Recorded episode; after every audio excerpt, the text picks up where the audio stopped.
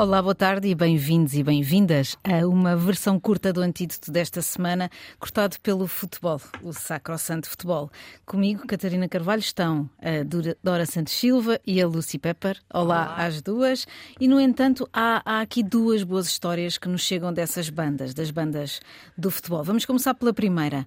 E é uma boa notícia: a Confederação Brasileira de Futebol vai punir com perda de pontos no campeonato as equipas que cometam atos de racismo, ou seja, não são as equipas que cometem os atos de racismo, são os jogadores, as torcidas, os claques e os fãs. E esta é a primeira vez que uma entidade do mundo inclui no regulamento, a Confederação Brasileira de Futebol, a possibilidade de punir desportivamente estes clubes. Como é que vai funcionar? Vai ser já na Copa do Brasil, que arranca a 22 de fevereiro. E, e no fundo, esta, esta medida já vem tarde, certo, Dora? Vem, claro que vem tarde. Aliás, o Brasil tem um observatório do racismo muito bom. Eh, já vai no o relatório anual, já vai na, na oitava edição, e de facto os números são alarmantes. Uh, aqui em Portugal também temos uhum. estudos sobre o racismo no futebol. Uh, eu saliento, por exemplo, um que foi feito em 2021, promovido pela Associação Plano I, e o relatório revela, por exemplo, que cerca de 60% dos inquiridos consideram existir racismo no futebol.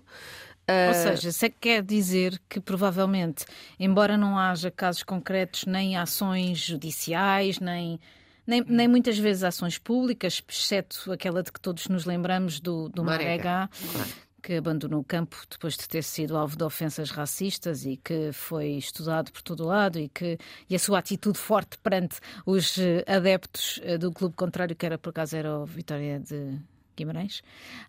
Um, foi muito falado na altura, mas quer dizer, as pessoas acham que há mais do que a ideia que se tem que há, não é? Racismo no futebol. Sim, mas a verdade é que, bom, vamos lá ver o racismo pode ter várias formas, pode pois. ser violência verbal, pode ser muitas outras. Uh, e, na altura, uh, este relatório até indica que há violência também de género. Por exemplo, ah, sim, sim. quando se diz uma árbitra, porque nós estamos habituados a ver árbitras. Sim. Para ir cozer meias, uhum. não é? Uh, como revela o, o, o relatório, isso é um exemplo de violência de género.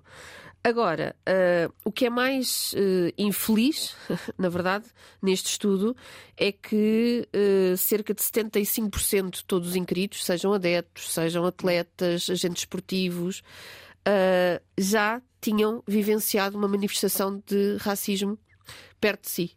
E 40% mais do que uma. Hum. O, que, o que nos diz que é muito importante agir. Como é que se pode combater o racismo no futebol? Uh, Neste, este estudo também revela que a punição dos adeptos pode ser uh, a medida mais. Então, uh, eles falam de quê? De prisões, por exemplo? De detenções? Uh, não, mas de punição legal, por exemplo. Ah. Okay.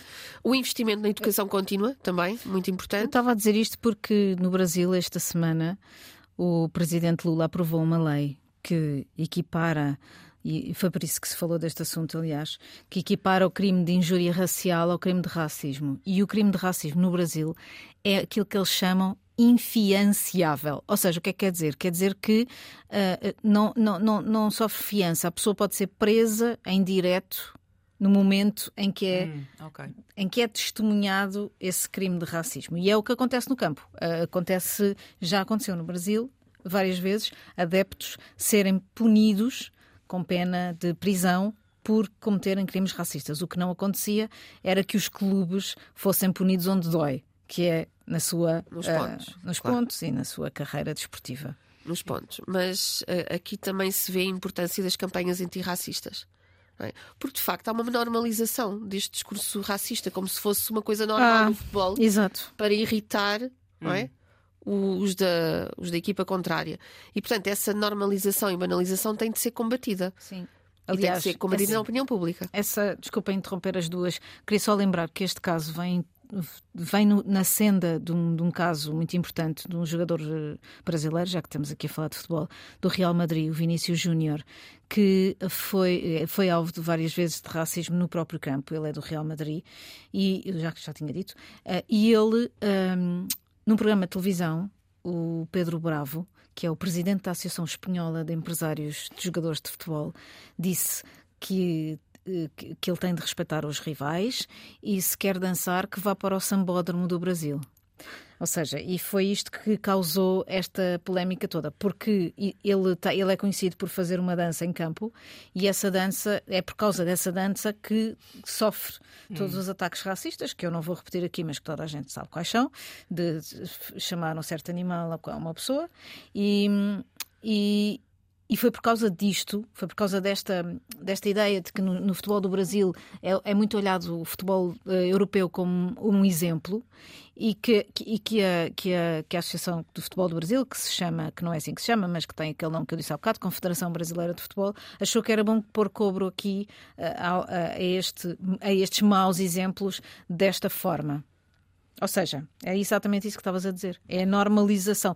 Porque, sei lá, assume-se que o futebol é para dizer tudo o que nos apetece e vem à cabeça, não é? O mais interessante é que neste estudo uh, menos gente concorda que os clubes uh, possam ser punidos. Pois Ou seja, claro. não atribuem a responsabilidade aos, aos clubes. Mas eu, eu, acho que os clubes também têm um papel muito importante na, no combate a esta Sim. banalização do, claro. do racismo só e da violência existe. verbal, não é? Sim. Que às vezes não tem só intuito racista. Sim, sim. Os, os clubes só existem por causa dos fãs, não é? Pronto, por isso tem que responsabilizarem para responsabilizar. Como é que a Inglaterra também é grave, não é? É, é, é praticamente igual a, a Portugal. Uh, é, é, eu vi uma, umas sondagens do ano passado, uh, os inquiridos também tinham mais ou menos os mesmos, no, mesmos números uh, do que aqui, uh, 70%, 70 uhum. das pessoas achavam que há, uma, há, um problema, têm a sensação de talvez não, não, não experienciavam próprios, mas tinham a sensação. Vêm a televisão, vêm os, os clubes nos, nos sábados, nos jogos, e, e, e pronto, cada vez que há um.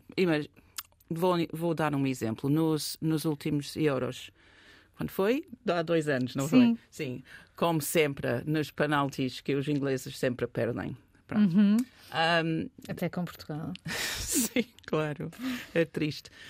É triste, é, é ótimo. Tanto faz, é futebol. Okay. Mas, um, pronto, três dos jogadores que uh, foram, não, não marcaram uhum. penaltis, perderam os penaltis uhum. e o abuso, o abuso que eles levaram na net e ao vivo, mas mais na net, foi inacreditável e instantâneo e uh, raivoso. É, foi horrível. E eram negros, é isso? Eram negros, sim. Okay. Pronto. Uh, e, e, e, revelava, revelou muito, muito uh, uh, o ambiente lá.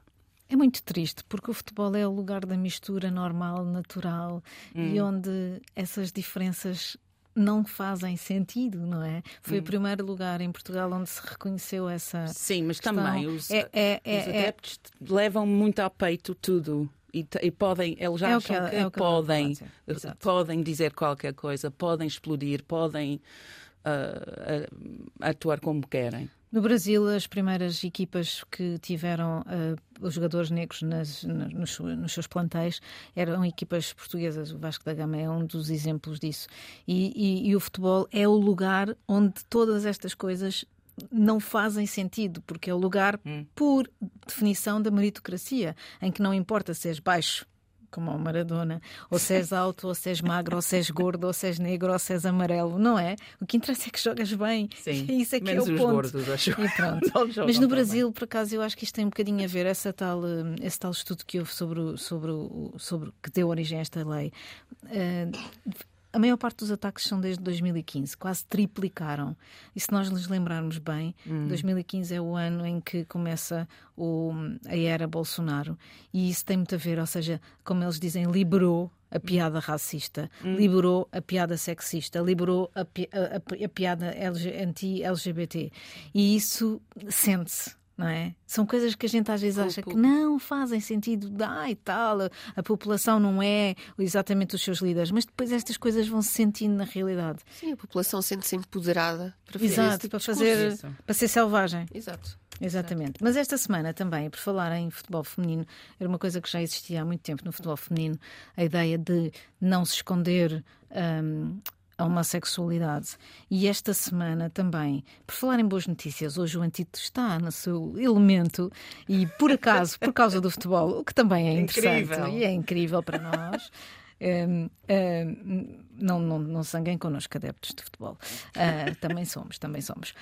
O futebolista internacional checo, Jakub Jankto, assumiu a sua homossexualidade. Ele é jogador do Sparta de Praga, está emprestado pelo Getafe, que é um, um, clube espanhol, e assumiu dizendo que queria viver uma vida sem medo, sem preconceitos, sem violência, mas com amor. O clube uh, apoiou-o e é a primeira vez, notem, 2023, é a primeira vez que um jogador da primeira divisão europeia assume a sua sexualidade. A e a Europa toda, não é só toda a Europa, Uau. no ativo, não é? Já hum. tinha havido casos, como por exemplo, olha, até que acho que no futebol inglês, uh, Rogers, Robbie Rogers, do Leeds United, ou Thomas Itzperger, nunca ouvi falar.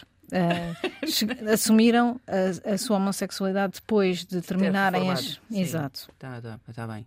Pois é, é 2023 e é incrível porque em todo, quase todas as áreas um, já não é uma coisa, já não é uma notícia. É já não é notícia. Normal. Exatamente. Falando da normalização. Nos revela que o futebol, embora seja este palco maravilhoso da interculturalidade, Sim.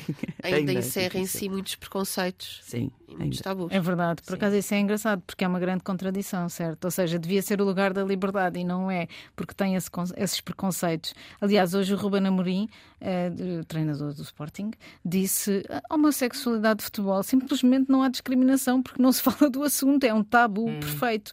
E portanto é isso que eh, este jogador. Ele só tem 27 anos. Uhum, boa. Incrível, não é? E disse o Valdano, que não sei se vocês conhecem, jogador do Real Madrid, o meu conhecimento Como futebolístico é hoje está em, em, altas. Não, eu gosto muito. O Valdano escreve muito bem sobre futebol e, e eu gosto muito de lê-lo. Ele escrevia no, no El País e, e, e, eu acho que era no El País, ou seria no El Mundo. Bom, no jornal espanhol, e ele, e ele é, é, escreve muito bem sobre futebol e ele diz: é para termos vergonha, não hum. é? E fala precisamente do facto das mulheres que jogam futebol e outros uh, desportos hum. já terem assumido com muito mais facilidade desde o primeiro dia a sua sexualidade. E, e, e, nos, e ele diz: nos nossos dias isto é um ato de valentia.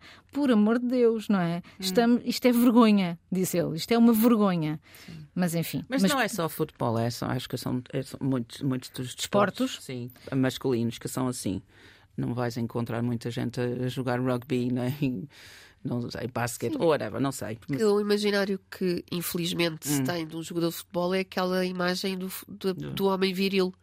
Não é? Mas também é, e eles não têm... se compadece com a homossexualidade, infelizmente. Sim, e também têm também que lidar com as outras pessoas, claro. as outras pessoas no campo, ao vivo, não têm, não podem discutir ou, ou ter uma conversa, vão confrontar, mas... confrontar as outras pessoas não violentamente, mas uh, num jogo, um, tem, querem preservar uh, o, o, dito masculinidade. Por acaso eu acho que isto agora vai ser uma espécie de Me Too, ao contrário, hum. e vai haver mais casos, porque estive a ler uma entrevista que o Patrick, Patrice Evra, jogador francês, negro por acaso, deu há um ano. Há um ano ele já falava disto.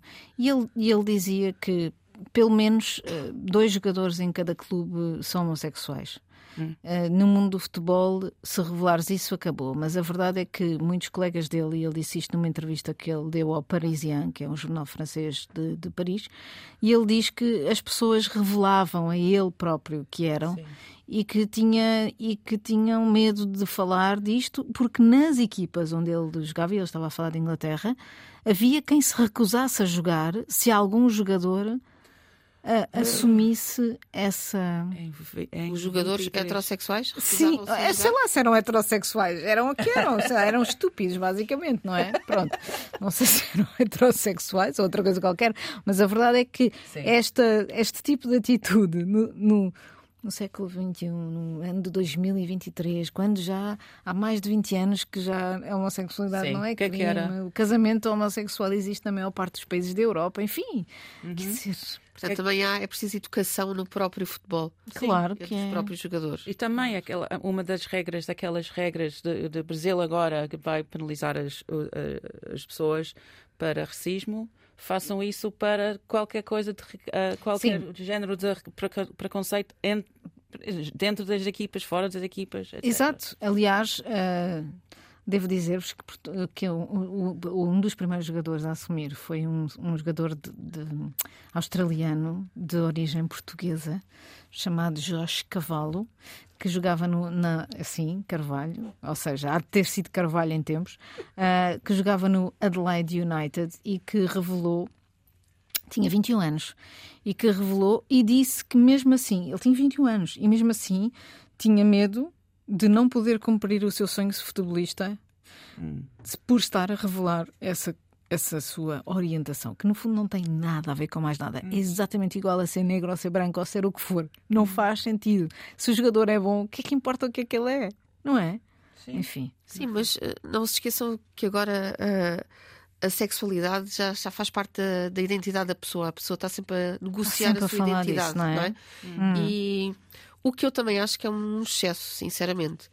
Porque eu não, não estou aí a dizer às pessoas eu sou heterossexual. Sim. Não é? Isso não me define. Não. Uh, e eu acho estranho, às vezes, compreendo perfeitamente, porque é uma pressão da sociedade, uh, mas eu às vezes acho estranho que, por exemplo, jovens, 13, 14, 15 anos, hum. uh, ah, 18 anos, se apresentem nos primeiros dias de aulas como eu sou o José ou sou a Mariana e sou homossexual. Sim. Ah, é, acontece isso nas, nas aulas? Muitas vezes, sim. Hum. Portanto, há uma pressão para a pessoa pensar na sua própria identidade sim, sexual, sim. com medo de punições que se calhar não, não existem. Não é? uh, ou seja, esta parte da mental também é extremamente importante. Os jogadores sofrem isso, portanto, assumem que a sua homossexualidade hum. é um traço negativo da sua identidade. Exatamente. Não se sabe porquê, não é? Não, As... sabe-se porquê, não é? Pronto, está bem, mas às vezes eles próprios não sabem. Certo. Eles hum. próprios não se querem assumir porque pensam em consequências que se calhar até nem existem. E é muito interessante ver que hoje os jovens apresentam a sua a, sexu a sua tendência sexual, a sua identidade sexual. Não, ao contrário. Como um traço positivo. Exato. Certo. E também usam a sua identidade sexual como um traço da sua identidade. Ponto final, hum. parágrafo. Ou seja, como se isso definisse, de certa forma, quem eles são no mundo. E as suas competências. Não é? Exato. Eu acho que nós já ultrapassámos em, em 2002, desculpem hum. lá. Isto, isto, é o meu avatar constipado e académico. Certo, certo. Uh, em 2002, não sei se se lembram, mas o Richard Florida lançou aquele livro muito polémico que se, chamava, que se chama Creative Class, hum. onde ele fez uma série de, de cálculos em que dizia que as cidades criativas, as melhores cidades criativas, tinham que ter um certo número também de homossexuais. Para serem misturadas, para serem interessantes. Não, como... dizia que os homossexuais eram mais criativos. Oh, que outras pessoas, hum, ou porque okay. tinham uma vida mais. É mais livres. É verdade. Tinham Sim, uma vida tinham... mais boêmia, tinham mais propensão para trabalhar fora de horas, etc, etc. É claro... como aquela ideia, deve fazer parte disso, que é uh, duplo rendimento sem crianças. Portanto, significa que gastam mais, consomem mais. Hoje em dia já não é assim, porque há, muitas, há muitos casais que têm filhos, não é? Mas parece que não. Mas esta ideia de classe criativa ter hum. um sem número de de homossexuais para ser mais criativa, também levou à afirmação de muitas pessoas nas artes e na, nas atividades criativas. Hum. Isto não tem que ser assim, não é? Sim. Ou seja, a nossa homossexualidade não nos torna mais ou menos sensíveis. É muito interessante essa questão de, de, da identidade. Devemos de voltar a ela, tenho a certeza, até porque é tema do dia, tema de polarização grande em todas as questões. Não podíamos deixar de falar esta semana um, da questão da, da, crise da habitação, da enorme crise da habitação que existe em Lisboa, uh, que, nos, que sentimos nós e toda a gente que nos rodeia, sobretudo se somos mais novos. Hoje houve uma, um debate, houve um colóquio, o PSD organizou um, um colóquio onde apresentou uma série de propostas e amanhã vai haver um, um, um Conselho de Ministros de propósito eh, para a habitação, onde uh, o Primeiro-Ministro e presumo-se que a Ministra da Habitação, nova Ministra da Habitação, vão ehm, apresentar algumas medidas paliativas que não se sabe que são curativas ou não, hum. sobre este assunto que tanto nos aflige e que tantas áreas toca da sociedade, desde os jovens, provocando uma enorme uh, desigualdade social, desigualdade geracional, uma enorme crise de gerações, digamos. Um, essas propostas, vocês estão esperançadas? Acham que pode acontecer alguma coisa positiva? Não. Desculpem, não tenho Mas muita... Este programa chama-se Antídoto. Sorry, sim, sim. Eu acho que tudo vai mudar e eles vão ter boas ideias. Eu acho que vai ser mais, mais do mesmo. Até, não sei, quando, até uh, Lisboa principalmente. Principalmente, Portugal mas o Porto sai... também, atenção, Não, mas é a, o maior, todo. a, a- a- maior, a maior subida nas casas e nas rendas é no Porto, é? Mas o Até- outro que vem mais de trás. Até Portugal sai da moda. Sair Uhum. da moda, nada vai mudar. A não ser que o governo não vai dizer às pessoas Não venham. Uh, não, isso. E também, imagina, eu tenho uma casa, não tenho uma casa Uhum. em Lisboa, mas se eu tenho uma casa em Lisboa que normalmente podia vender para 200 mil, imagi- imaginem. Pronto. Uh, alguém, um, um estrangeiro, ou seja quem for, vem cá, quer comprar a minha casa para 400. Ok? Eu não vou recusar isso. Ninguém, ninguém recusava. Por isso é que não pode ser. Não, mas, O quê, mas o eu- quê? Mas depois onde é que vais mo- morar? É que o mercado da arrendamento ainda está pior. Não, exatamente, nós não, mas eu, eu percebo porque as pessoas, quando eu já, já vi casos disso, as pessoas recebem ofertas de- para, para as, as casas muito elevadas Sim. e não vão recusar. Obviamente, quem recusava, o governo tem que dizer: não, não, não pode ser. Por exemplo, hum, mas eles não vão fazer isso. Não sei. Ah, não é isso que indica. O, o que eu sei e que vejo é que não vejo o, o toca-rebate que era preciso haver nesta questão. Ninguém está a perceber, ou seja, nós estamos a perceber, quem lida com a minha equipa é, tem miúdos entre os 20 e os 29 anos. Não há ninguém nesta equipa que tenha uma situação estável de começar a ter uma família, a ter filhos, etc., porque simplesmente não consegue encontrar uma casa decente na área metropolitana de Lisboa. Bom, é possível que haja, eles estão a tentar não, não levar três horas a chegar ao trabalho e etc. Claro, estão habituados a um certo nível de conforto, andaram a estudar e etc. E têm direito, porque não têm direito. Claro que têm direito, não é? E portanto, o que eu não vejo é nem o governo, nem as câmaras municipais, nem a área, na área metropolitana de Lisboa a olhar para isto. Se, eu, se eu- se fosse eu, eu não pensava em mais nada. Porque isto está a criar problemas sociais, problemas na imigração, problemas de saúde mental. As pessoas estão ansiosas, estão nervosas, não sabem como é que vai ser o futuro. É aquilo que eu dizia. Há uma, uma injustiça geracional incrível. Quando nós nos sentamos todos à, me- à mesma mesa, eu quase que tenho vergonha porque tenho 50 anos e apanhei o mercado de habitação de outra forma quando entrei na vida ativa. O que eles ganham hoje, que é o mesmo que eu ganhava na idade deles, é completamente diferente. E, portanto, eu, se fosse o governo, se fosse as câmaras, se fosse o Carlos Moedas em Lisboa ou outro qualquer dessa área metropolitana, não fazia mais nada até conseguir resolver este problema. Pois, como estávamos a dizer no outro dia, têm que ver, têm, temos que ter uma, uma sociedade hum, estável. E essa é a base, é a habitação, é a educação, a habitação, as coisas básicas. Eu, se fosse o governo, criava uma comissão de trabalho Uhum. constituída por profissionais de diferentes áreas Hum. e, sobretudo, também assistentes sociais, que às vezes estão um pouco fora de- destas Uhum. E de próprias pessoas que estão a atravessar problemas, porque os, lisboetas não são todos iguais. Claro. Sim. Ou seja, eu acho que falta aqui alguma empatia, capacidade de. Como é que se, em inglês é put in another shoes? Como é que é? Pôr-se nos pés do outro. Pôr-se nos pés do- do Então. outro. Exato. E nós temos aqui situações concretas que devem ser avaliadas e e para as quais Sim. tem de haver soluções concretas também. Por exemplo, pessoas que têm crédito à habitação, Certo. que veem as suas rendas aumentar 200 a 600 euros. Se renegociarem o crédito, já não ficam na lista negra, mas ficam lá com uma nota. Portanto, é, sério? mesmo, é verdade. Não ficam na lista negra, mas ficam lá com a nota, a menção De que renegociaram de o que crédito. renegociaram. Atenção, que esta pessoa pode não ser muito segura. Quando vier aí outro subprime, é melhor não lhe entregar Exatamente, dinheiro. é mesmo isso. Depois, se estas pessoas equacionarem, como a Lúcia estava a dizer, venderem as suas casas, por exemplo, não conseguem comprar outra, Pois. primeiro, e também não conseguem entrar no mercado de arrendamento, que está ainda mais difícil, está totalmente tropado encontrar uma casa decente. Ahm, depois temos as chamadas ah, pessoas de classe média ou média baixa, não é? Atenção que as pessoas Em classe Portugal é média. Sim. Uh, que oferem rendimentos desde o ordenado mínimo até mil euros que não têm capacidade hoje para alugar uma casa, a menos que vivam com outra pessoa. Não é? por, por isso é que vemos muitos casais divorciados a viverem na mesma casa.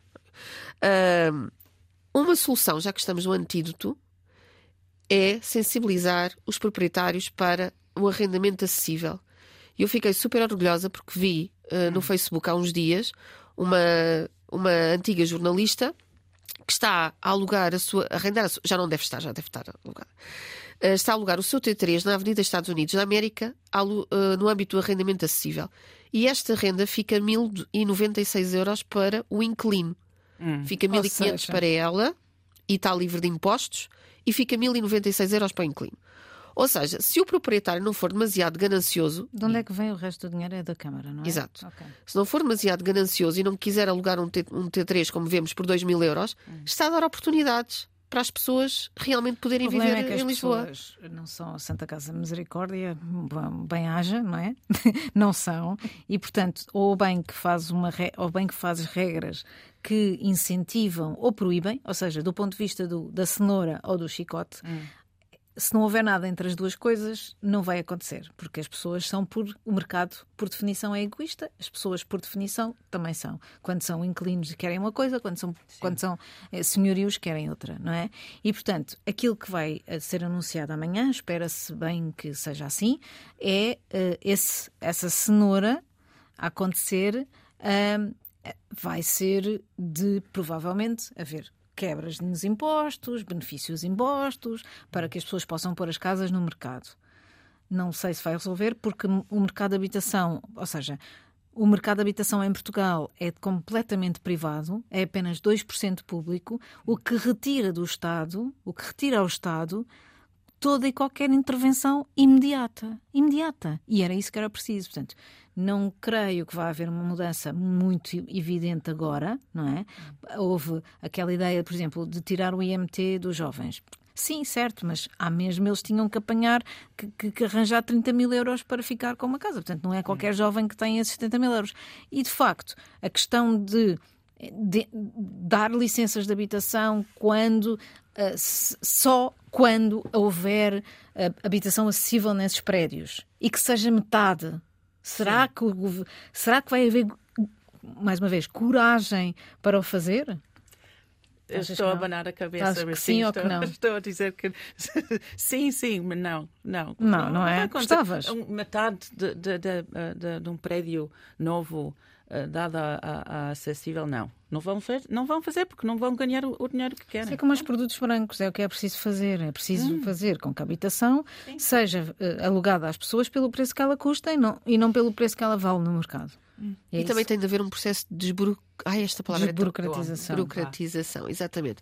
Por todos estes processos, mesmo as candidaturas à habitação acessível, Sim. são muito burocráticos pois e é. muita gente fica de yeah. fora porque Sim. não preenche bem os, os formulários.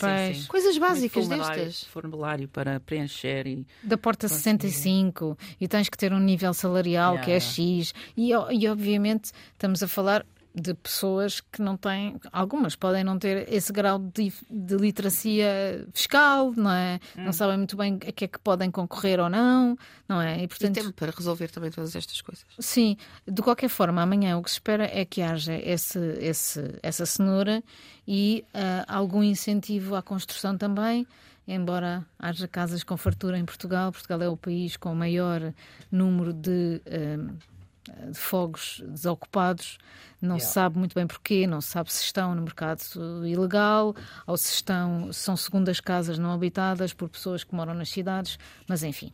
Mas em tudo isto vamos uh, acabar o nosso programa. Uh, desejando que amanhã corra tudo bem nesta questão e com a canção da Diane Warwick, canta, escrita pelo Burt Bacharach, por acaso pronto, paz à sua alma, morreu semana passada, e a canção é é a propósito da manhã, deste Conselho de Ministros e destas medidas que nós estamos aqui a, a rezar por elas. E então é I say a little prayer for you.